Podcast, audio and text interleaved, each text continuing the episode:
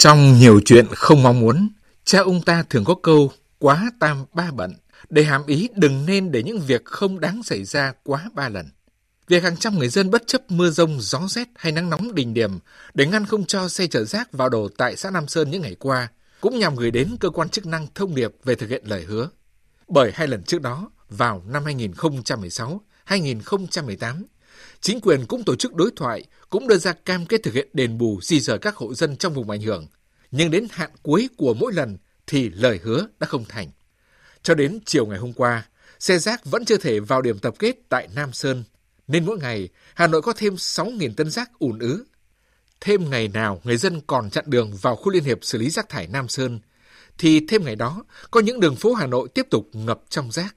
Hàng trăm hộ dân hơn 20 năm nay sống ở ba xã Nam Sơn, Bắc Sơn, Hồng Kỳ, cạnh bãi rác Nam Sơn, chỉ mong cộng đồng hiểu, người đi đường cảm thấy khó chịu vì rác thải một, thì những gì họ chịu đựng lớn hơn rất nhiều lần.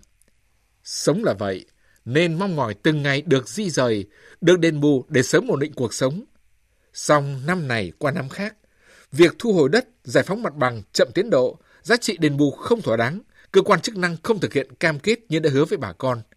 đã trở thành những bức xúc dồn nén khiến người dân trang bạt, kê giường để ngăn chặn các xe rác vào làng.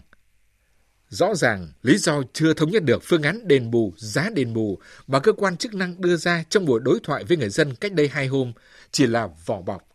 Bản chất là chính quyền địa phương chưa giải quyết vấn đề của người dân bắt đầu từ nguyện vọng chính đáng của họ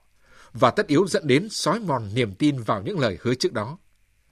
Với những gì đang diễn ra tại khu liên hiệp xử lý rác thải Nam Sơn, có thể thấy sự bất cập trong xử lý rác thải không chỉ của Hà Nội. Trong năm qua, tình trạng người dân căng lều kéo bạt để chặn các xe chở rác cũng đã diễn ra ở nhiều địa phương như Thanh Hóa, Nghệ An, Hà Tĩnh, Quảng Ngãi. Đặt ra đòi hỏi chính quyền phải giải quyết hợp lý và thỏa đáng nhu cầu sống của người dân trong những vùng ảnh hưởng này. Xử lý rác thải chưa bao giờ là chuyện nhỏ trong quá trình phát triển xã hội. Ở đây, câu chuyện của người dân Nam Sơn cho thấy vấn đề về hiệu lực của bộ máy và lòng tin của người dân vào chính quyền. Thay vì đối thoại để xoa dịu người dân, các cơ quan liên quan tại Hà Nội hãy đặt mình vào vị trí những người dân ở Nam Sơn và bắt tay hoàn thành từng phần việc đã hứa, giúp người dân sớm di chuyển khỏi vùng ô nhiễm.